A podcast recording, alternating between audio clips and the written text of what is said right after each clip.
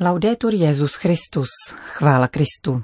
Posloucháte české vysílání Vatikánského rozhlasu v pondělí 4. ledna.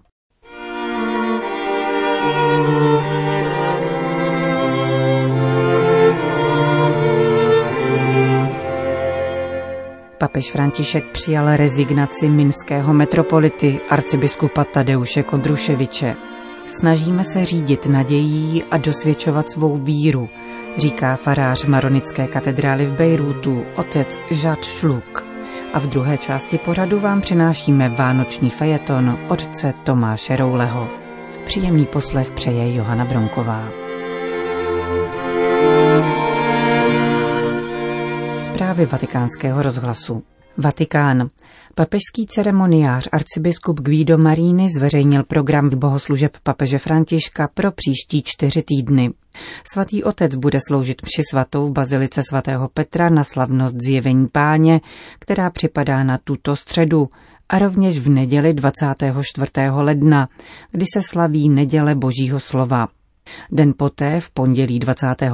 ledna, na svátek obrácení svatého Pavla, bude v bazilice nad hrobem Apoštola národů předsedat slavnostním nešporám, které zakončí 54. týden modliteb za jednotu křesťanů. V úterý 2. února na svátek uvedení páně do chrámu bude papež ve vatikánské bazilice od půl šesté večer celebrovat mši svatou pro členy Institutu zasvěceného života a společností apoštolského života u příležitosti 25. světového dne zasvěcených osob. Vatikán. Papež František včera přijal abdikaci minského metropolity monsignora Tadeuše Kondruševiče a administrátorem sede vakante tohoto metropolitního stolce se stává monsignor Kažimíř Velikošelec, titulární biskup Mlandy a pomocný biskup dieceze Pinsk. Čteme v oficiálním vatikánském sdělení.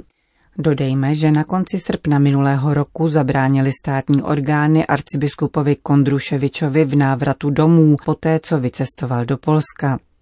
Před Vánoci 22. prosince apoštolský nuncius Bělorusku monsignor Ante Jozič oznámil, že od příslušných státních orgánů obdržel informaci, že minskému arcibiskupovi nestojí v cestě již žádné překážky bránící v návratu na běloruské území.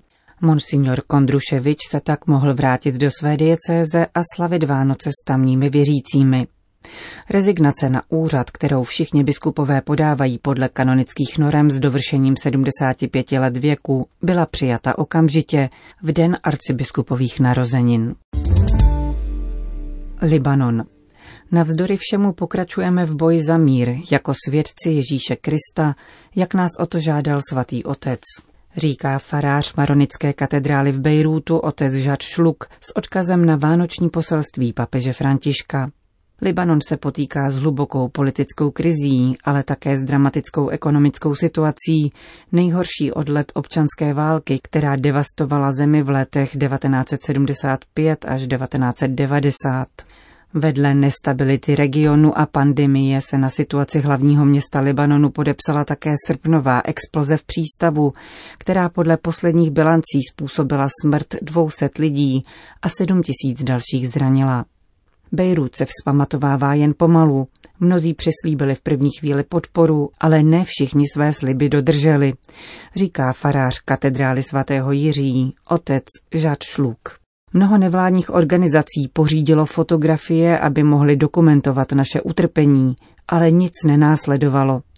Naše církev se snaží pomáhat lidem, jak to jde, být jim na blízku. Naším hlavním cílem je nejprve rekonstruovat živou církev a teprve potom kamenné kostely.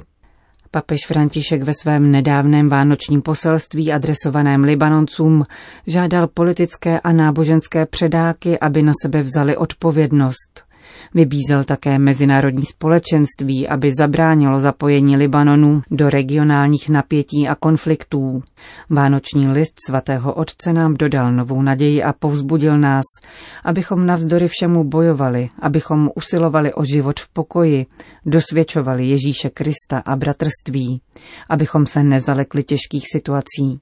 Konec konců v této části středního východu byly vždycky války a pronásledování říká farář Maronické katedrály v Bejrútu.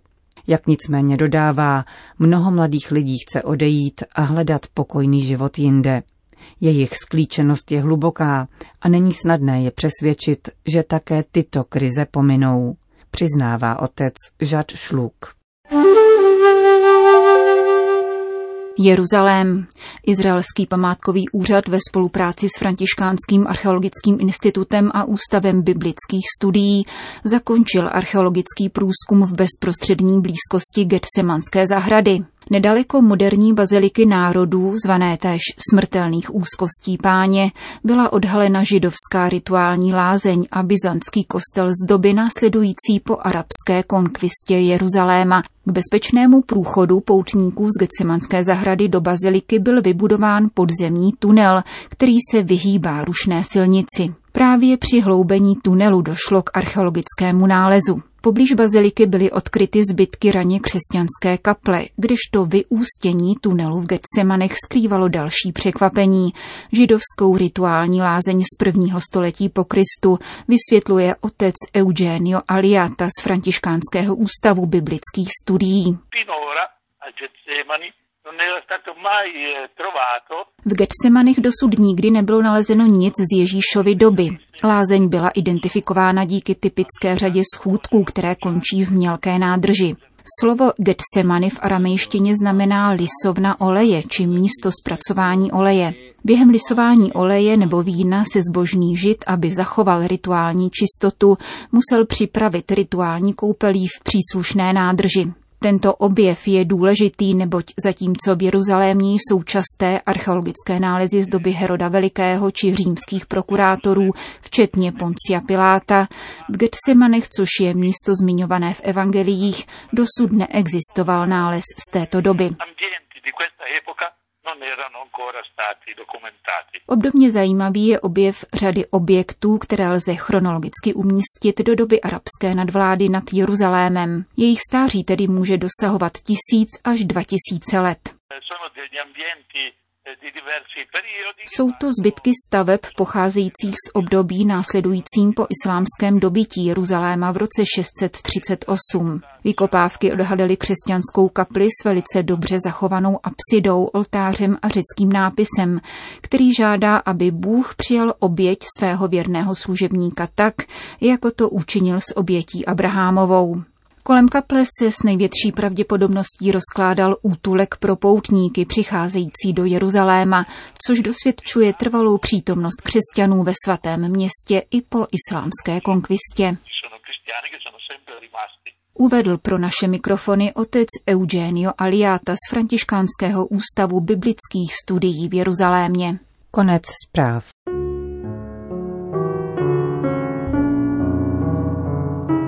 Vánoce v podivném roce 2020. Vánoční fejeton připravil otec Tomáš Roule. Letos ke mně mezi záplavou dalších přání k Vánocům mobilem dorazily také záběry malé neteře a synovce, jak přicházejí k vánočnímu stromečku vidí poprvé dárečky od Ježíška a propuknou v jásot. Skáčou, smějí se, jásají. Jsou celé rozazářené. A pak nastane rozbalování dárečků. To napětí, když dítě rozbaluje balíček. Co tam asi je? Bude to ten dárek, o který jsem psal, psala Ježíškovi? Nezapomněl na mě Ježíšek?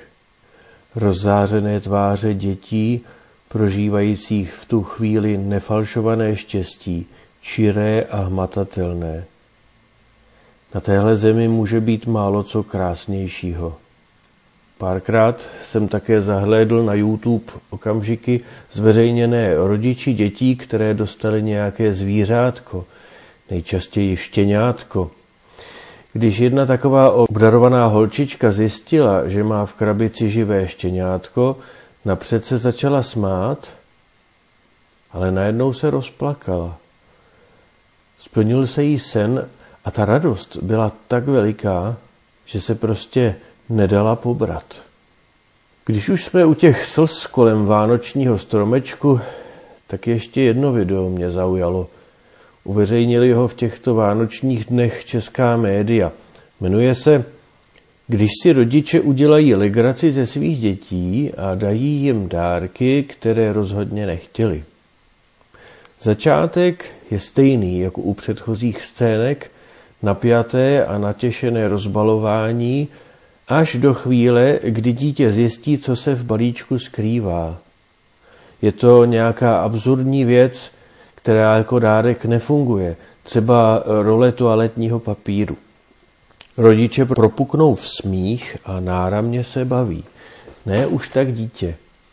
Je mu okamžitě jasné, že to vlastně není dárek a reaguje tak, že ho nechce. Rodiče se dál baví. V tu chvíli holčička z jednoho videa skloní svou hlavičku do dlaní a propukne v pláč. Rodiče se dál baví. A nebyl to jediný případ takových situací, kdy si rodiče, co by Ježíšek, udělali ze svých dětí legraci, se evidentně událo víc. Přiznám se vám, že se mi při sledování těch záběrů málem zastavilo srdce. To zklamání, ten pláč, to rozčarování, které se dostavilo jako blesk z čistého nebe. A opět zcela upřímně prožívané, jenom s opačným znamínkem. Prožíval jsem to velké zklamání spolu s těmi napálenými dětmi. O malých dětech je známé, jak velice jsou jejich mysli a duše tvárné, jak hluboko se do nich otiskuje způsob, jakým se s nimi jedná, jak jsou vychovávány a formovány. Zvláště v prvních letech jejich života. Často dokonce dětské zkušenosti, zvláště s rodiči, ovlivňují, jakou budou mít představu o Bohu. Když člověk dozrává, často se pak znovu potkává a vyrovnává s tím vším, co se do něj v dětství otisklo.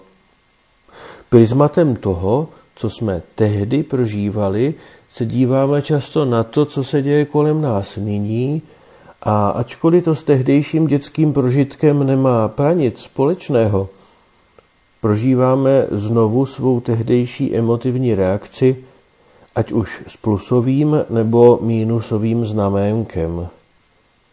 Nejde mi teď o to přivodit rodičům depresi. Chci je povzbudit.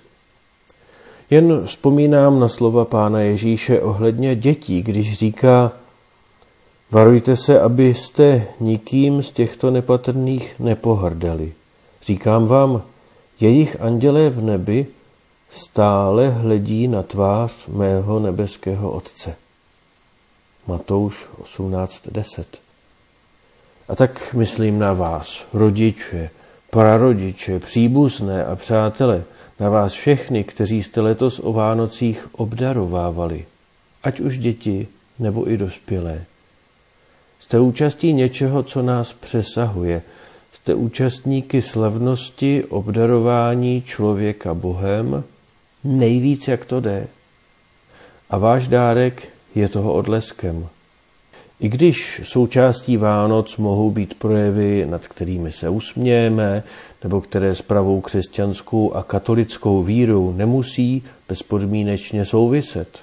Dočetl jsem se, že to byl Martin Luther, který na poput svých dětí stanovil, že dárky na Vánoce bude rozdávat sám Bůh v podobě svého syna, dítěte.